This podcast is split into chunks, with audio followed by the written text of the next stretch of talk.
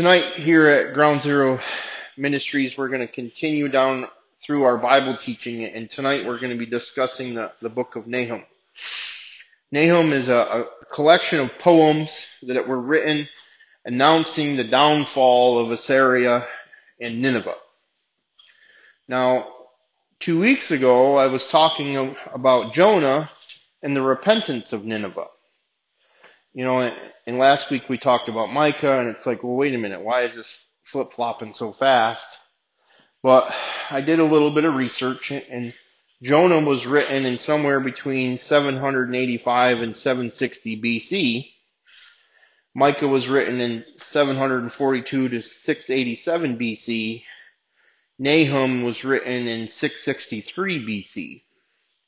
So there's literally, 100 or so years between the book of Jonah and the book of Nahum, even though it's only a matter of a couple of pages. But what we sometimes fail to see in Scripture is that there's mass amount of times that go by. I remember back when we were going through the book of Judges, from the beginning of the book to the end of the book, it's literally around 400 years. So sometimes Scripture, bounces us forward or backwards, depends on, where the book is in the canon. And it's important to sometimes kind of do some research. We're very fortunate in these days that we have Google and we can research things. I like handing out those study Bibles. A lot of you have them. If you don't have a study Bible and would like one, let me know. I'd be more than happy to give you one, because it answers a lot of these types of questions. All these things that I just talked about, the dates, were in the Bible, and it helps us to kind of understand, how come it seems like it's contradicting. One minute Nineveh's repenting and everything's good. The next minute Nineveh's getting destroyed. So, it's important that we see that there's, 100 years in between. For us, within a few weeks, we can flip-flop pretty fast, can't we? So, anyway, this is where Assyria's rise, they became this great nation. They expanded into Israel. That resulted in Israel's total destruction and their exile, especially in the northern country, Judah. And they went down into Jerusalem and destroyed that as well, and destroyed the temple and exiled everybody. So, a lot of Assyrians' neighbors were in fear of them, and they were anticipating their downfall. So eventually, this came in 1612 BC when the Babylonians rose up in rebellion, took over Nineveh, which brought down the Assyrian nation. Nahum is in here declaring that this is the appearance of God in his glory, which in a similar way, Micah began to talk about as he was talking about the day of the Lord. This is where our Creator comes in and begins to take care of evil in many different ways, as he did in Israel's case when Israel was worshiping idols and having injustice and taking advantage of the poor and worshiping, various different, pagan gods, having idol worship, children sacrifices, and all sorts of other crazy things, that God rose up and dealt with them. Now, he gave the Assyrians a chance to repent, and apparently they did, according to the book of Jonah, but yet they didn't let go of their idols and ended up leaving God behind and continuing to worship, in various different ways, and God decided to deal with them harshly. Moses, or Nahum goes in and quotes Moses out of Exodus, that God is slow to anger, but is great in power, and he won't leave evil unpunished. That he gives us a long time to come to repentance, doesn't he? From the first time that God speaks to us about certain areas of our life, is it minutes? Is it hours that go by when all of a sudden everything comes crashing down? No, it's weeks, months, years even, some of us have had, before everything falls apart. And, we've been warned several times, at least I know that I was, and that it was time to get sober. It was time to change my ways. It was time to stop doing some of the things that I was doing. And because I didn't, you know, going in and out of jail became a regular thing for me. You know, a lot of depression, a lot of anger, a lot of suicidal thoughts, because my sin wasn't being dealt with, and I had this overwhelming oppression that was weighing down on me. That in that moment, God is close to the brokenhearted, but we still have to call out to Him. And in my arrogance, I didn't want anything to do with God. So I continued to do it my way. And I found other things besides addiction, to, you know, addiction to drugs and alcohol, to find satisfaction. My addiction to porn, my addiction to sex, you know, tried to find satisfaction, and it kept bringing me lower and lower and more broken, to the point where I was so fed up that when someone said, "Do you want to come to church?" I said, "It can't hurt. At this point, it can't hurt. Never in a million years would I imagine that this is what I'd be doing with my life." But God, at His wisdom and His timing, and through my sin, met me in a moment and said, come this way.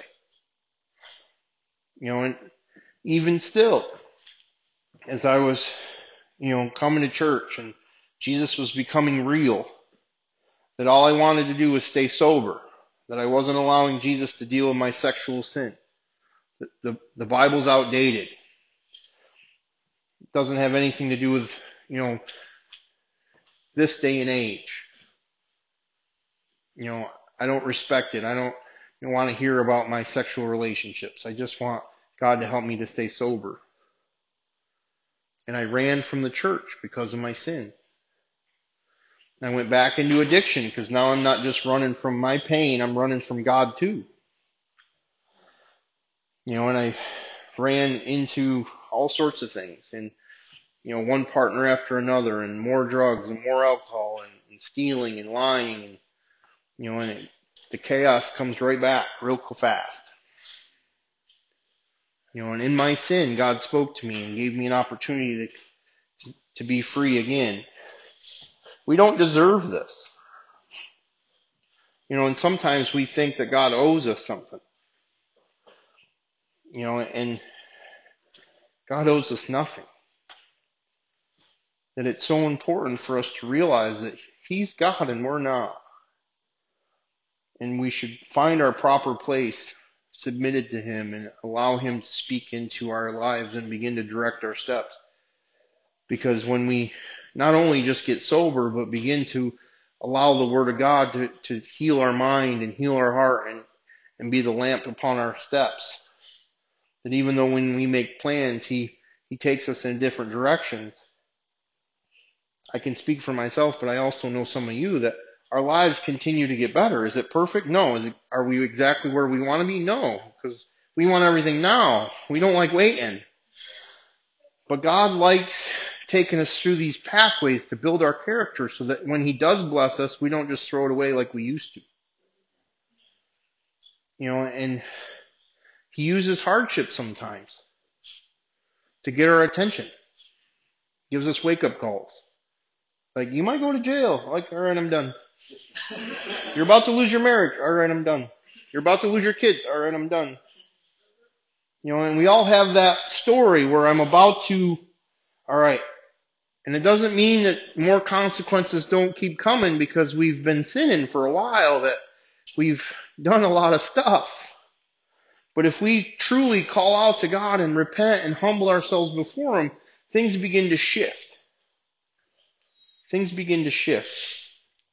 He is slow to anger. I'm so grateful that we don't get consequences every time we sin. None of us would have made it here tonight. You know, He allows us that time to truly allow Him to speak and things to begin to shift.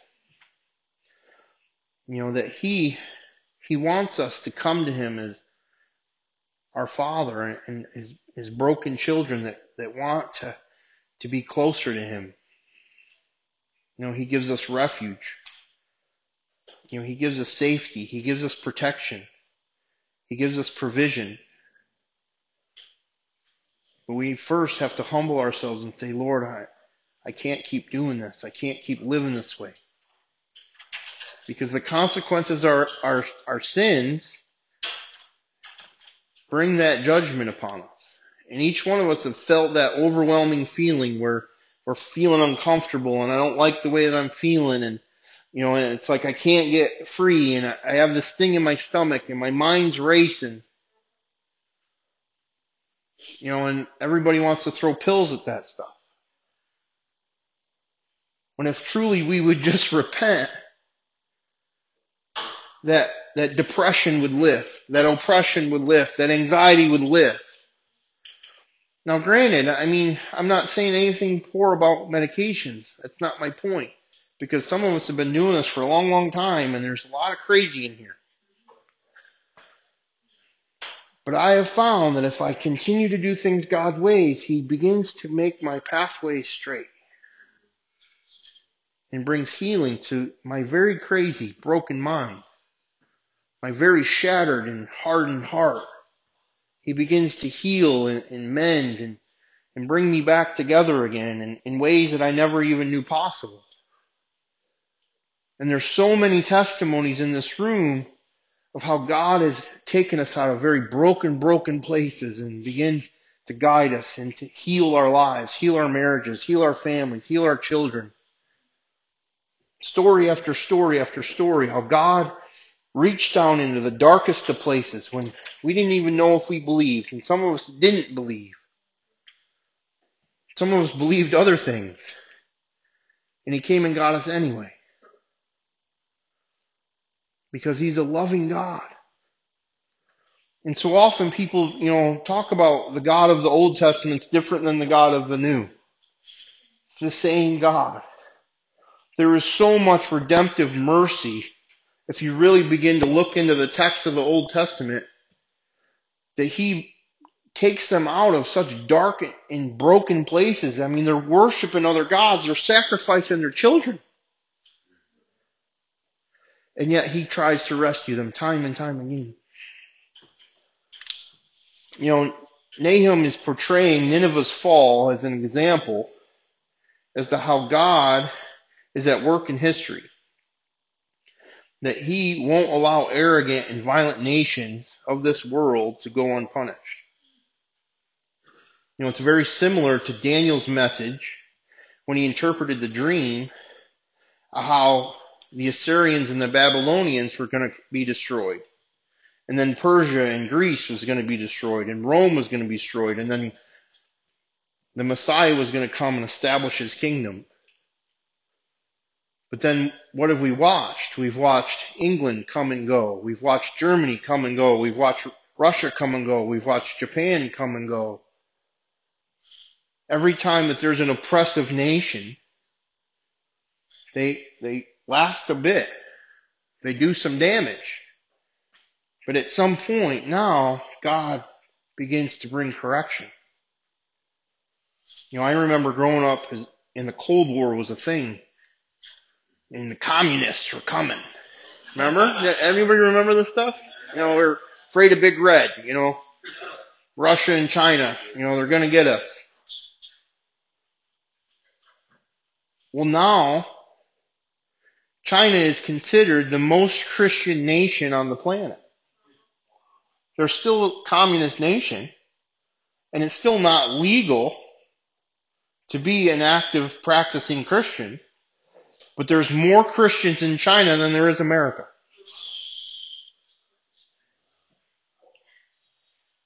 That millions upon millions of people are coming to know the Lord in a Buddhist and Hindu nation run by communists.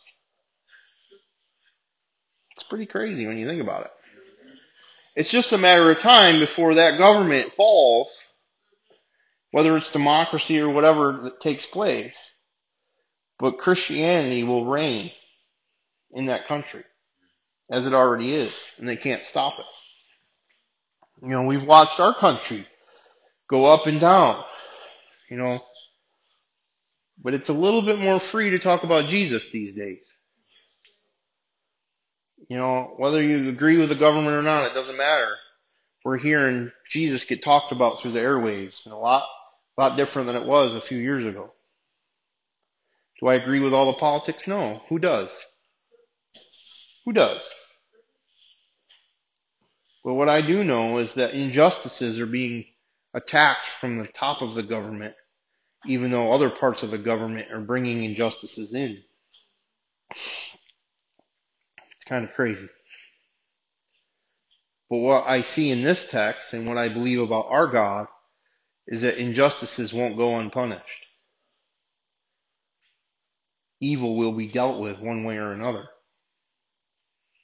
And it's not whether I determine it's evil or not, or you determine it's evil or not, because we might have a different understanding of what we say is evil.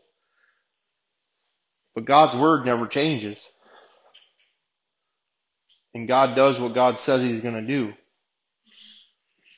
You know, this country was born on injustice. You know, the things that were done in the beginning of our country's, you know, history is awful. It's almost been written out of the history books. But they hide it now. What we did to the American Indians and what we did to the Africans, you don't hear about it anymore. We're trying to erase it. The injustices that took place, the evil that took place as greedy men took advantage of people and stole land. Are we a Christian nation? It depends on who you ask. Will God deal with us one day? Probably. It's been the history. Every nation that rises to power and then oppresses the poor and takes advantage of the poor and kills children gets dealt with harshly. When's our day? I don't know. Will we see it? I don't know. But God's word doesn't change. It says, woe to the evil who builds empires on the blood of the innocent. Injustices that built the Assyrians, which made them so successful, the violence that they sown as the seeds was their own destruction. It's pretty crazy. You know, I talked about it before in Jonah. The Assyrians were known for the despicable things that they would do. Like, their army wouldn't just go in and destroy an area. They would play these evil games. Like, they would, you know, challenge one part of the army against one of the other parts of the army. Like, who can collect the most heads? You know, we're going to collect the necklace of ears. They're going to collect, you know, thumbs. They're going to collect feet. You know, and they would make piles. So when everybody, after they would leave and people would come into that area, they would see all these dead people and piles of body parts. And it would scare everyone not to mess with the Assyrians. So the evil and the violence that they sown, God raised up another nation, Babylon, to deal with them. And then God raised up another nation to deal with Babylon, and then another nation to deal with Persia, and another nation to deal with Greece, and another nation to deal with Rome, and here we are, another nation. Nahum kind of ends with this taunt to the Assyrian king. You know, he'd been stricken with a fatal wound. It's like, who's coming to help you?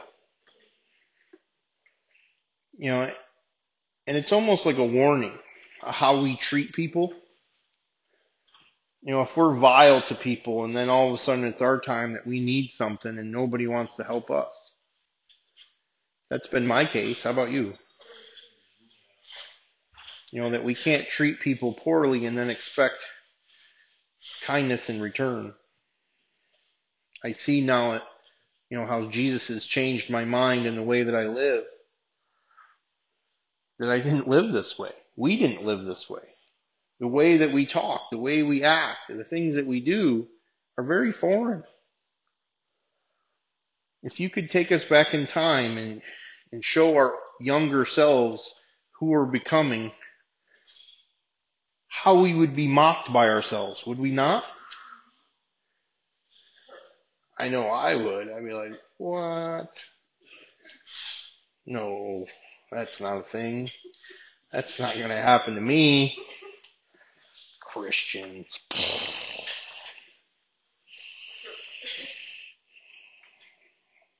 But all the surrounding countries to Nineveh and Assyria were celebrating at their destruction.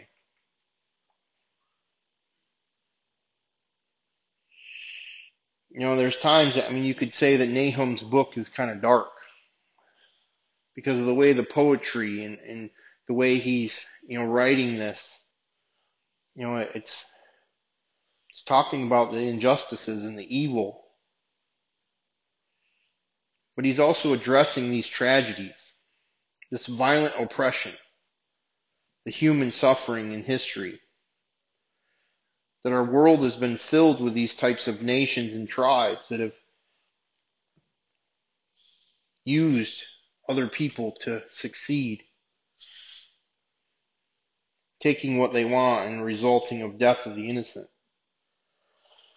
Unfortunately, we see it today. You know, there's always new news of some horrific thing that's taking place. You know, and it's not just evil, it's not just the devil, we have a sin nature. That we're greedy. That we take advantage of people, that slavery shouldn't be a thing in 2019, but yet there's technically more slaves on the planet today than there has been in all of history combined.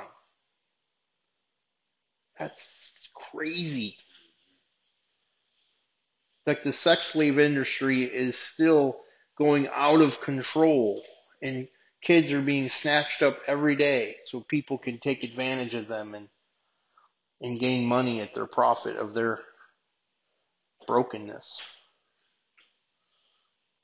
You know, and I'm glad that there's ministries out there that are helping, you know, men and women and children find freedom out of different types of sex slavery and different types of painful events that they've been through.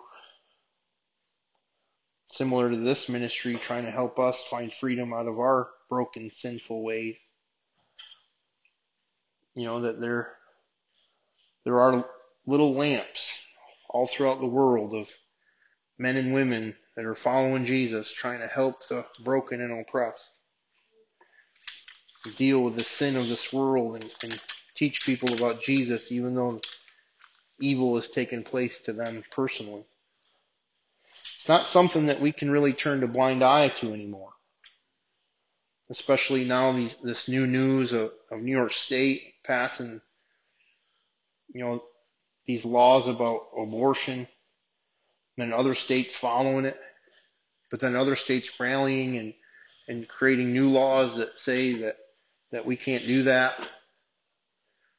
And then the president speaking at the State of the Union address that we should not allow this stuff. Some of the room is applauding and some of the room is straight-faced. There's just evil. There's just injustice. There's just sin that's taking place in this world today. And we have to pray. We have to pray for this government. We need to pray for the leaders. Whether we like the leaders or not, we should be praying for them. The more that we don't like the leader, we should pray for that person. Right? Rather than just, I hate that one. You know, like, we should actually say, God, guide that individual. They are in a place of influence. They are running our country. They are making laws. They are changing things, that we should be praying for them. Rather than just being sickened by their actions and hating their politics, that we should be praying for our leaders. We should be praying for our churches. We should be praying for our pastors and the things that they deal with on a regular basis. It's crazy sometimes.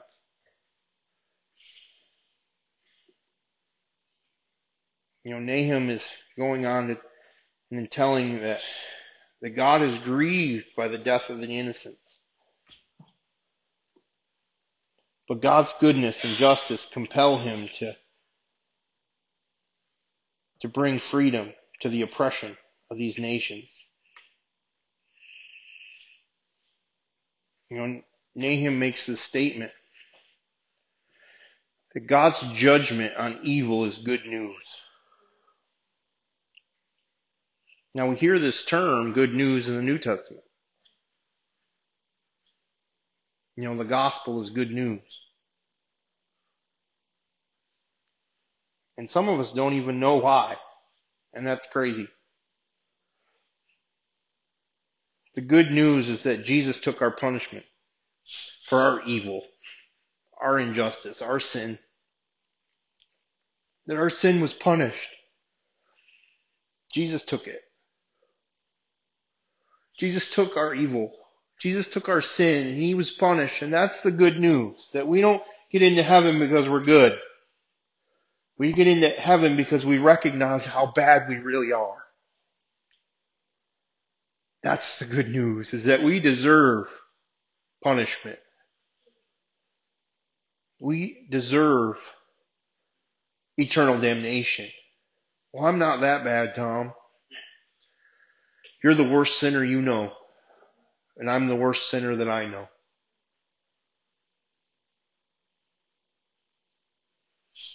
That I'm so grateful that I didn't get arrested for all the crimes that I've committed. How about you?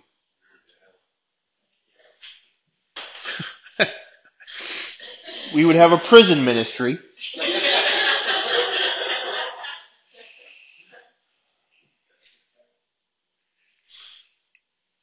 Many of us wouldn't see the light of day for a long, long time. And we have to keep that in mind, that we desire mercy, don't we? God forgive us. And he has, and he will. All we have to do is ask. First John 1:9 says he's faithful and just to remove all unrighteousness if we confess our sins to him. But we need to remember that mercy when other people have sinned against us. That if I'm the worst sinner I know and people sin against me, that I need to give away that grace that I've so freely received because of the good news that Jesus paid the price of my sin. I know that some of us have been through very traumatic events. Some of us have done some pretty traumatic events. And we have to understand that there's complete forgiveness in Christ. But we have to come to him and humble ourselves and say, forgive me for what I've done. And I really encourage you to be specific. I know that like when we get saved, we do our little sinner's prayer and poof, we're better. It's not a thing. It's not in Scripture. That we need to come before him and repent of our sins specifically and say, Father, forgive me for what I've done. And know that Jesus paid the price for that sin. And then when the enemy tries to remind us of how we've screwed up, we can tell him that Jesus bought and paid for me. Take a hike, Jack. Kick rocks. And we can tell him to get behind us. And we keep following Jesus.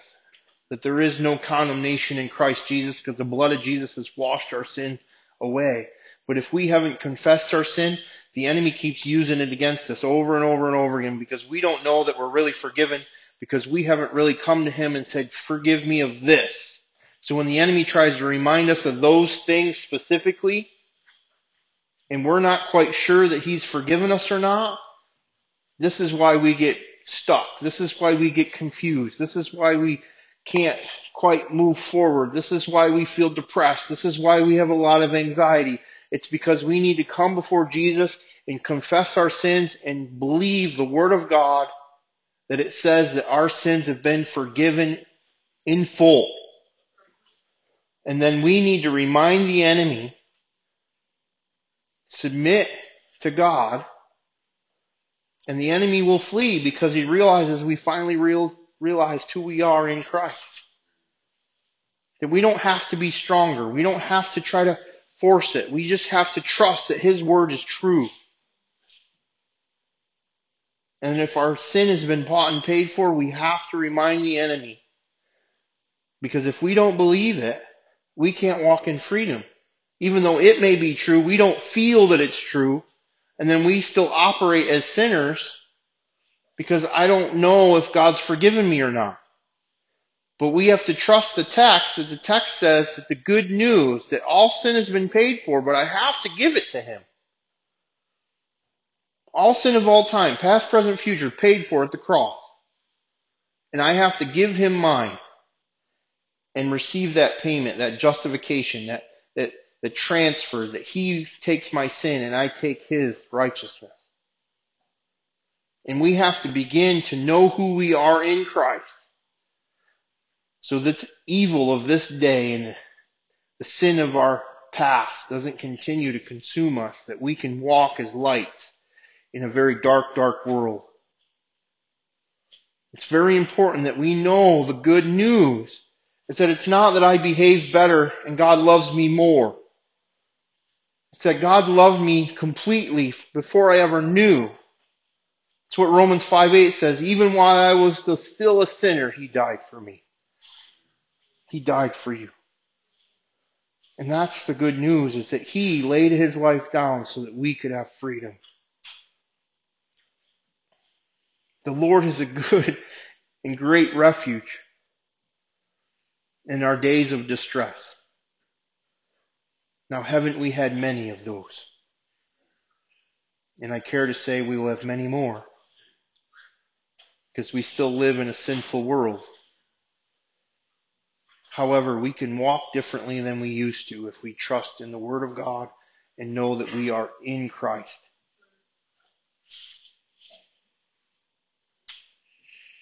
That we have to take refuge in him. Not just go to church and claim that we're Christians. We need to take refuge in him. What does that mean, Tom? Get in your Bible. Read it. Talk to people that have walked this step a little bit longer than you. Ask questions. Humble yourself. Ask for help. Read, pray, study. Chase after Jesus the same way you chased after your sin. You'll start to learn who you are in Christ and who Christ really is, not just the guy that we go to church for.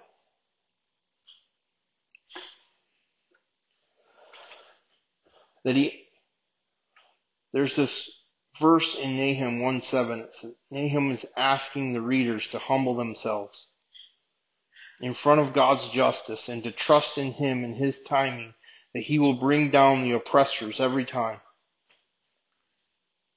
And that's the verse that I just read. It's, the Lord is good and in refuge in the day of distress, and he cares for those who take refuge in him. Will you just bow your heads with me? Lord, I just pray that we could come to you no matter what we're going through. The hardships of this day, the things that we're still struggling from yesterday, and the days that led up to this, Lord. Some of us are still processing and navigating through the consequences of the things that we've done in the past. But as we take refuge in you, you give us peace in the midst of it. So, Lord, I just ask that you would move right now and bring peace to every heart and every mind in this room. Every person that's listening to my voice, Lord, would find peace in you as they humble themselves before you and ask for you to give them strength. That we don't have to figure it all out. We just have to trust in your word. And Lord, when you called the Assyrians to repent, and they did, that you poured out your mercy upon them. But as they continued to worship the idols and continue to practice evil things, Lord, that you gave them 100 years before you dealt with their sin.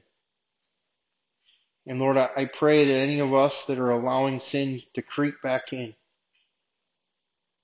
that we would come before you and repent and ask you to forgive us, and that we would find refuge and safety in you, and that you would pour out your mercy on us once again. That the good news is that you paid for our sins, even if we committed them today. So Lord, help us to trust in your word and to build our relationship with you and to know who you really are.